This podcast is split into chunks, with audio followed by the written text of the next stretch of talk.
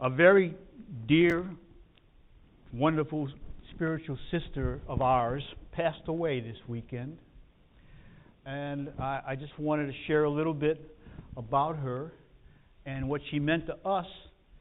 And anyway, the sub theme of this testimony is uh, assurance.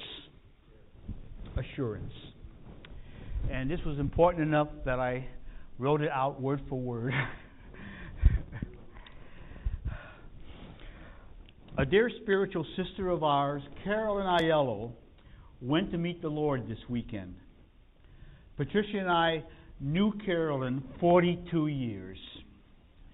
She, she discipled us for the first four years, four years that we were new believers. Carolyn loved us unconditionally in Jesus. But you know what? While we're sad about one of God's most beautiful people leaving us, we're not grief stricken. Because 1 Thessalonians reminds us in chapter 4, verses 13 and 14, that we are not to grieve like those who have no hope. I hope we can all say we have hope. You know, we're not floundering here. We have hope. So, and why? Because Jesus died. Yeah, he died. And next Friday, that's a sad day. But he rose. And when he rises again, guess what? He's going to take us with him. He's going to take us with him. And that's why I want to talk a little bit about assurance here because this is what gives us the joy this is what gives us joy, even at a time when we've lost, except for Jesus, we've never had a friend closer than Carolyn. She was so much, no matter where we lived, and we moved around, no matter where we lived, we always stayed in touch. We were always close. And we were always loving. They came to all the key events in our lives when we renewed our wedding on the 35th anniversary and uh, you know, and we went. Uh, I think uh, we went. To, it was either uh, her husband Sonny's 50. Uh, I think it was their 50th anniversary, and we went to Illinois to visit with them. You know, and to spend time with them. We love these people. Okay.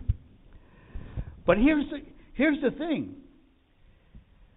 This is what gives us assurance in Jesus.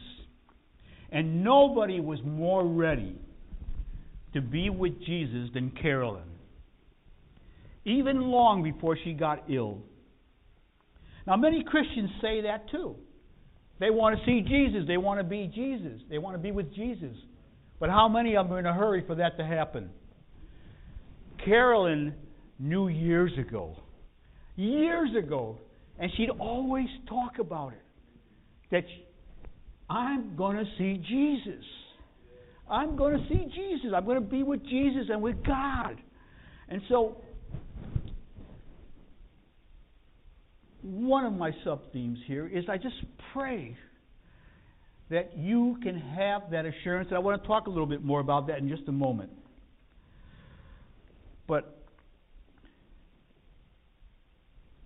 I just pray that every single one of you, one of us, can have somebody that close.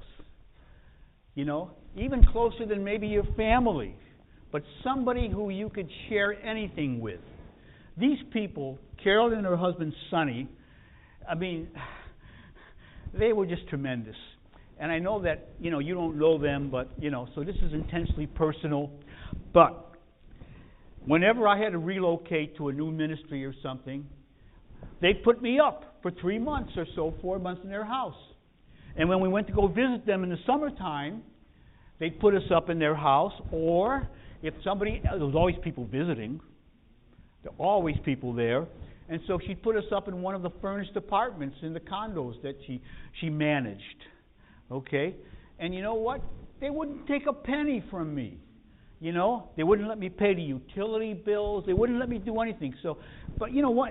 One day I went up to Carolyn and I said, Carolyn, Come on, let me help out here. What can I do? You know, you guys are feeding me. You guys are taking care of me. Uh, I'm not paying the electric. I'm not paying the. I'm not doing anything. She said, You know what? Now, you got to remember, her husband, Sonny, who was a believer too, he's an Italian. He's an Italian. And he is so. He, he loves to eat. He loves to eat. So, maybe we all could be surrogate Italians.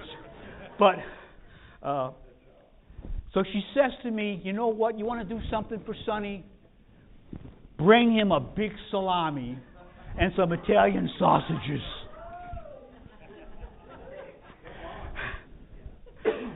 nah, don't pay the utility bill. Don't do this, don't do that. Bring him food. He, he doesn't get a bigger blessing than when, than when, when there's food there, when somebody brings them food. Well, here's what I'm trying to get to here. I just pray that each of us can have that assurance. You know, I mean, I admit I have doubts sometimes. And, you know, I, you know, I, I'd like to be able to say I was 110% assured.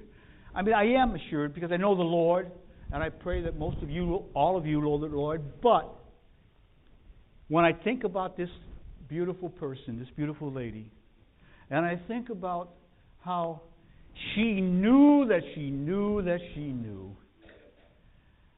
And I'll tell you, if there's any any possibility that you don't know for sure either, you can change that today. You can change that right now. Okay? You can take a moment right now where you're sitting in your seats and you can take a moment and you can ask the Lord to touch you in a way that you've never been touched before. And if you've been touched by the Lord, ask Him to give you a refreshing. This is a time of refreshing. Every year I get up here and I say, you know, oh, this winter wasn't that bad, but I hate the winters. I still can't get used to being up here with those winters. But I know this, and I say it every year God is a recreator. He recreates, and so the leaves are going to be out again, the buds are going to be out there, and things are going to be absolutely marvelous again. And that's what we have to remember. So, look, we're going to cue up a song, and this is a song that for me represents my testimony to Carolyn and what she meant to us. What she meant to us, and how much, in a way, we miss her but we know that, wow, she's dancing for joy. So, again, we're, going to sing that song. We're going to play. We're going to we're going to play that song, and then just have a moment of silence, and then I'm going to pray, and then I'm going to ask you to do something. If God has touched you in any way, you know, in any way, even if you just want a new a new pouring in of your spirit in the spirit, that's fine too. What I'm asking is you come up after the service. I'm invite, we're inviting you. In fact, we're encouraging you. Come up after the service. Pastors, you'll be there. Maybe some of the leaders will be here to pray with you. We're a praying church. We're a church that wants to bless people. And I can't think of any greater blessing than letting you have a, a new or an, or an even further relationship in Jesus Christ. So, that's it. Please cue up that song. And if I start crying, please forgive me.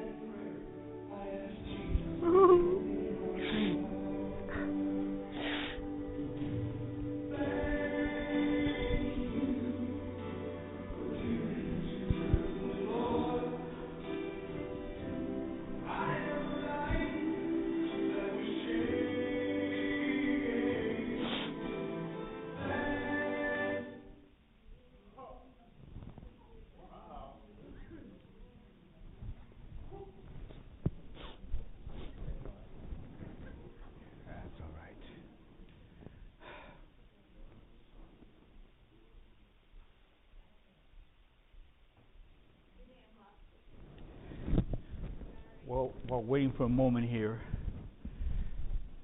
This is a lady, Carolyn, who I'm told that while she was in the hospital, getting, going to pass away, going to meet the Lord soon, that there were over a hundred people that came to see her in her hospital room. And security wanted to shoo them all away because they were backing up in the hallway, in the corridor. But the doctor said, no. Let them come and let them pay their respects and let them be for a moment or two with her. Now, I suspect, knowing Carolyn, knowing her, she preached to the doctor. And she witnessed to him and the nurses and the clerks and the person who mops the floors because that's how she was. And so I'm expecting five, six hundred people at her memorial service. Uh, so this is the kind of person she is. These, these are her testimony. I'm her testimony. My wife Patricia is her testimony. All these people that she discipled and led to the Lord, they're the testimony. So, Ben, if we're not going to get that song back on, I'll just go into my next phase two. but uh, I want to talk a little bit about uh, seeing Jesus in the Passover. Seeing Jesus in the Passover. Now, you know, the first time I walked in this place, I looked up there. Take a look at that. Christ our Passover. And I knew this was the place for me. This was the place for me because I was wanting to be in a a, a fellowship, in an assembly where, yes, we were believers, we were Christians, but we also respected and observed the Jewish holidays, and we understood how every single Jewish holiday fits in to Jesus. And we're going to see a little bit of that now with Passover. Amen. Okay? Yes. So, we all know the story. I'll, I'll be very quick about it, and Pastor will pull the hook on me when he's ready. But, you know, the Hebrews were starving in Canaan. There was a famine. Okay? And so, and I and I, and they decided to go to Egypt. They were invited. You know that that that's that's the story, the history of Jewish people. That we've been invited to a lot of different countries. We go in because we had certain skills and certain trades that, you know, others weren't interested in doing or, couldn't do.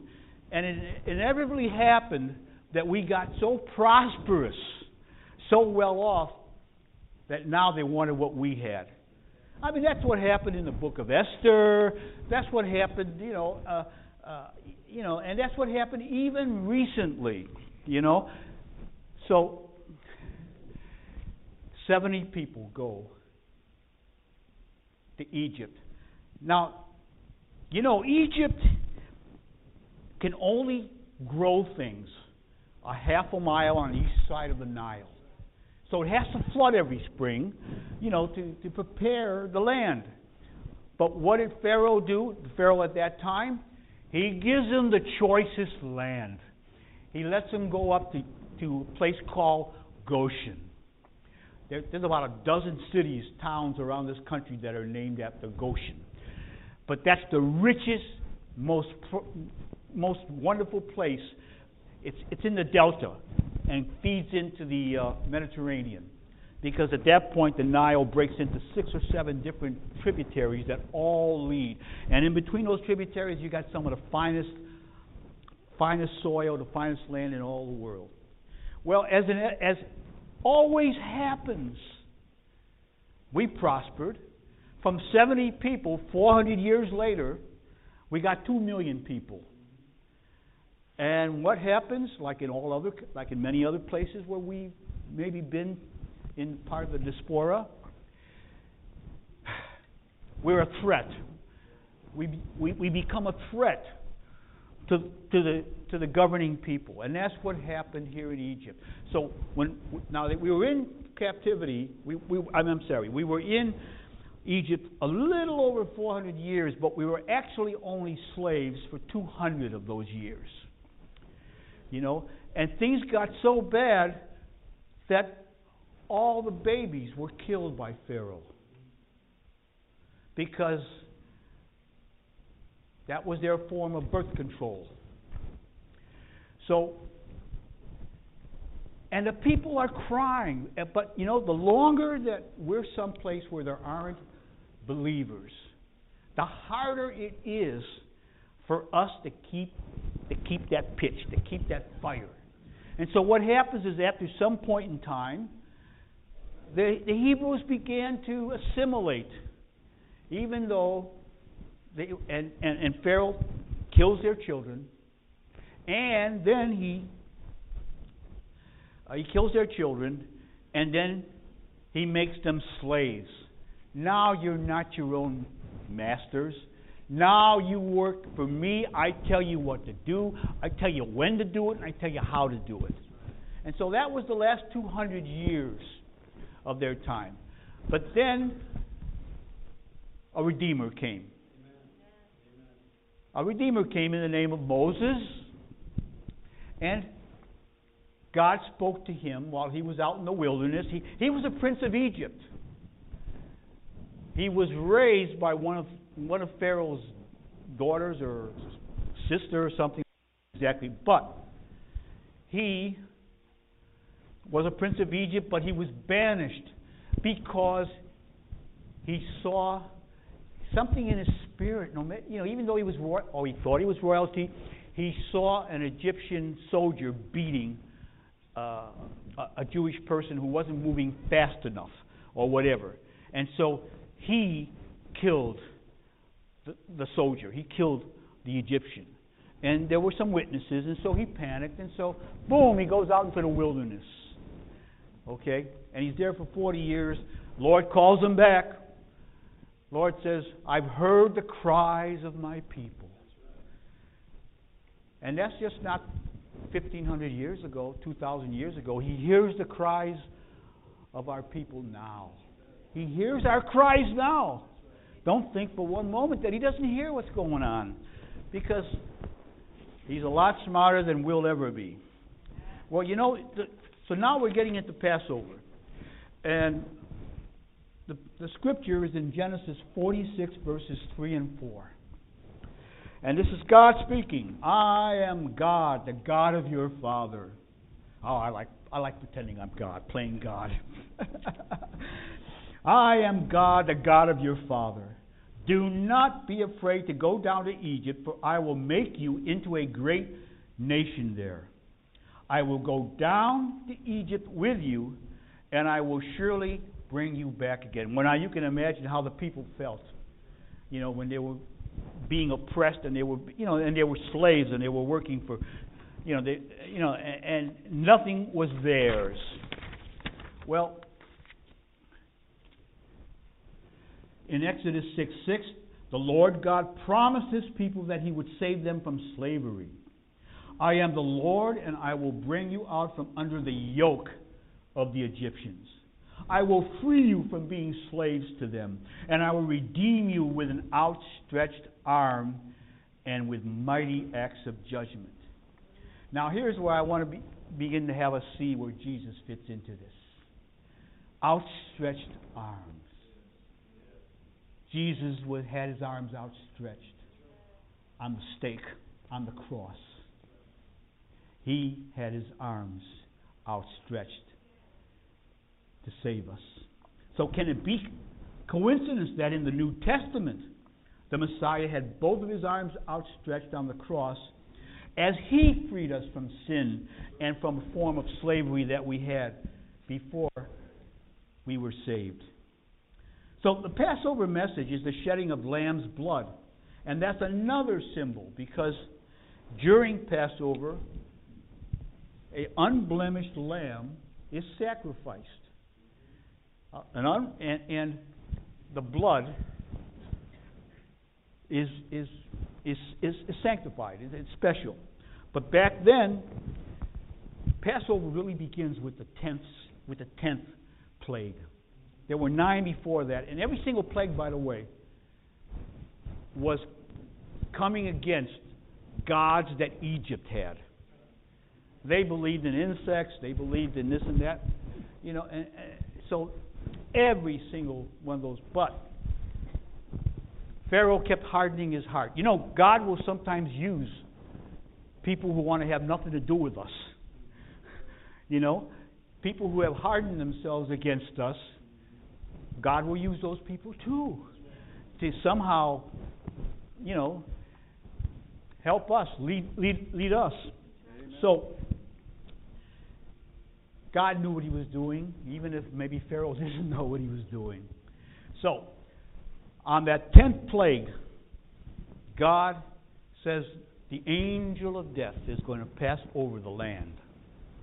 And every single one of the firstborn is going to perish.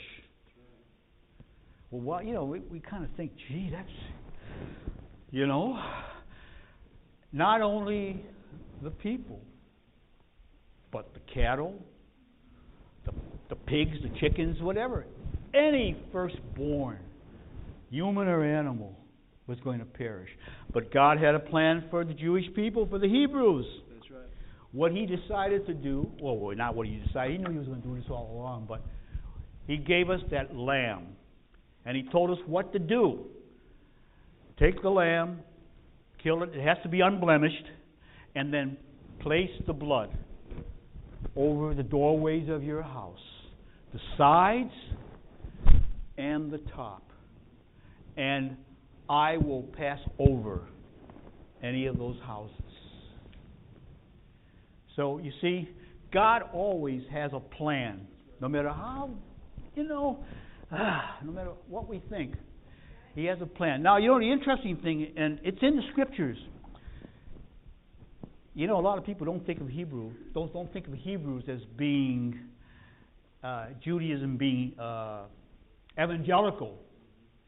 But there are a number of instances in the Bible where many people who were not Jewish came to believe. And this was one of those times because we read in Bible that that there were some who were not Hebrews who also put the blood over their doors and they left with the Hebrews when they went out into the wilderness.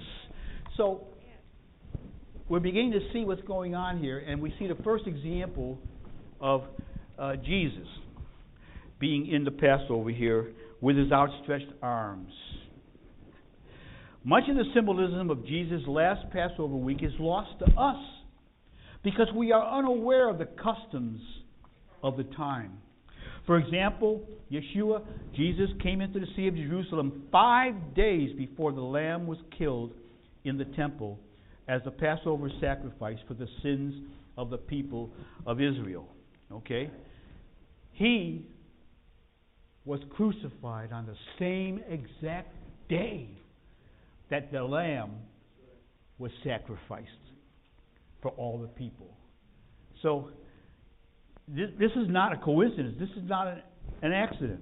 Well, the people didn't fully understand the, significant, the significance of this since they greeted him with palm branches and hailed him as king, shouting, Hosanna! Hosanna! Which means save us, save us. They were not looking at that time for a spiritual Savior, but a political Savior. Palm branches were a symbol of freedom and defiance since Simon Maccabee had entered Jerusalem 200 years earlier with palm branches to cleanse the temple after defeating the Greeks and the Assyrians. On Passover week, Jesus' reaction to all of this was to weep for Jesus and to cleanse the temple, since he realized that the people did not understand the true purpose of his coming.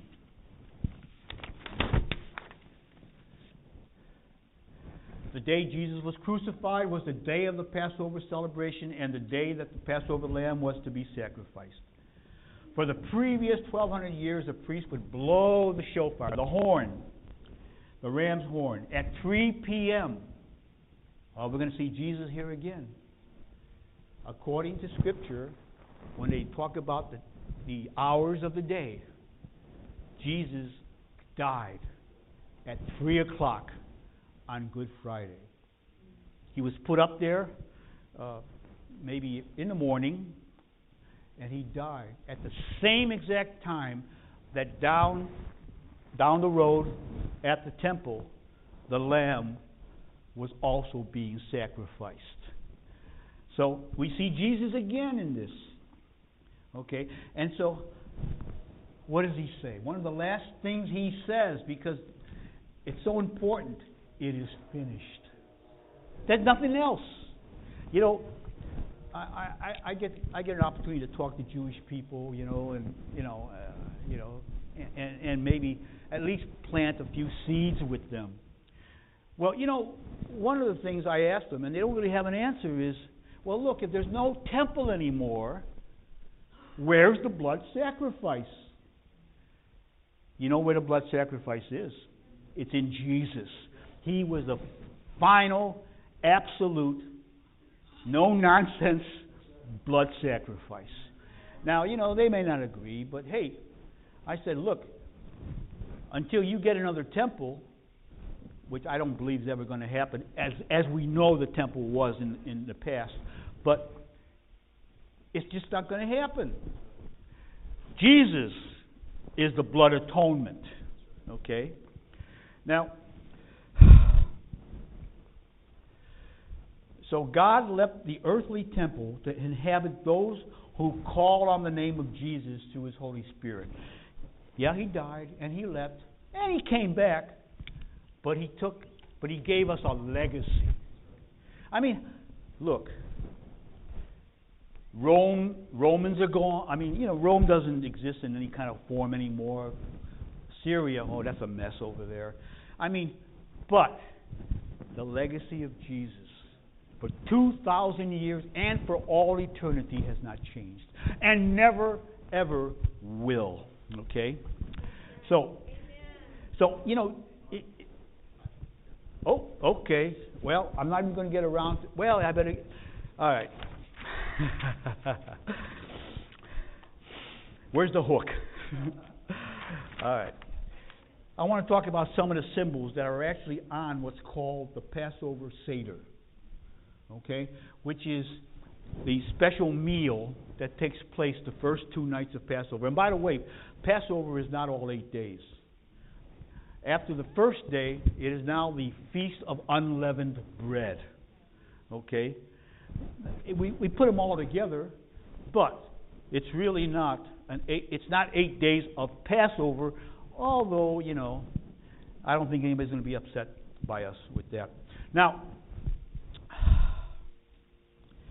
in Christian communion, we see that in we see the communion in the Passover Seder. It was during his Passover Seder. And by the way, the Hebrew word for that is order. It means order. Everything's in a certain way spread around this table that has little sections in it. Okay? And in, in Israel, when we're apologizing for something, or somebody's, you know, apologized to us, one of the things we may say is beseder. It's in order. It's okay. So, we have the lamb, and on the Seder plate is a shank, a lamb shank. And every year I I was going to bring some props today, but my wife said, "Hey, look now, come on, you know, I mean, you know, you're going to show, you're going to put up a, a, a lamb's shank bone, you know, and so on and so forth." But they eat all of the rest of the lamb, but they don't touch the meat that's on the, the shank bone. Now, what does that symbolize for us? Well, they won't. Br- when Jesus was crucified, unlike normal crucifixion, normal crucifixion, his bones were not broken. The lamb's bones are not broken. Okay? They're not snapped, they're not broken. So we see that symbol, and what that symbol tells us in the Last Supper, his Last Supper, that the celebration of this covenant, he's instituting a new covenant with us. He's not replacing the old one, but he's introducing a new one. He's expanding on it. He's giving us more and more to, to better grasp. The celebration of this covenant has become the ordinance of communion in the Christian church. For Messianic Jewish believers, this is known as Messiah's table. At the end of the meal, Yeshua took the unleavened bread, broke it, and said that it represented his body. Now, I, I, I was going to bring a piece of matzah to unleavened bread, but my wife said, no, no, no, you know, this, no show time. Uh, but if you remember what matzah looks like, it's unleavened, it's flat, okay? It's striped. What does that remind us of? The wounds that Jesus suffered at the end of his life here on earth. And the other thing that we see about matzah is if you look closely, it's pierced with little holes throughout. What else did that tell us? Our Lord was pierced when his hands and his feet were, were hammered to the cross. So we saw a, another symbol of Jesus there. And at the beginning of the thing, I, what, two minutes, three minutes? At the beginning of the Seder, we, we take out three pieces of matzah. One of them gets put in a bag to be hidden, and the kids get a chance to try to find it. And they get a prize. They get, they get a little prize, you know, if they find it. It'll be hidden. But one of the other matzahs, now there's three matzahs Father, Son, Holy Ghost. But one of the matzahs gets torn, gets ripped in three pieces. One of the pieces gets put in this special linen bag. Okay? And so, what does that tell us about Jesus? That for a while we didn't know him, we were hidden from him. But then, when it's recovered, he was found. Just as this piece of matzah was found. On the Seder plate, there's also an egg, a roasted or a, uh, a boiled egg. And my wife said, "God, don't go bringing that. You'll drop it with your clumsiness, and it'll make a real mess on the floor." But what does that egg symbolize? Think about it. An egg has no beginning, an egg has no end. It's perfectly, you know, oval. So there's no beginning to an egg and no end. Same with Jesus. He is the he is the Alpha and the Omega, the beginning and the end, the first and the last. Okay. So that's a little bit about matzah, and I think we're going to just end right now. But what I want to really,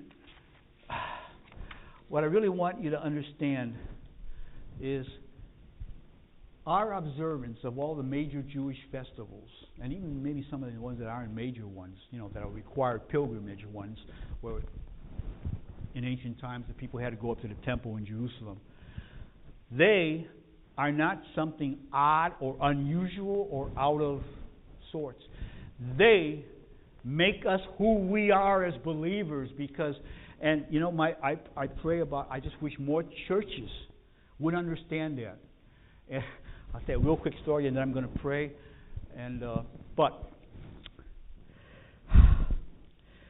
if you look at the scriptures and you do any of the studies, you'll see so clearly, just like all the other holidays, Jesus is there. He's been prophesied. He's there. He's part of it. And so we're part of it. We're not removed from that. I think I've told you. I think I've told the pastor this story. When we first moved up here, we were trying to find a church that recognized uh, the observances, the Jewish observances. Half the people didn't even know what we were talking about.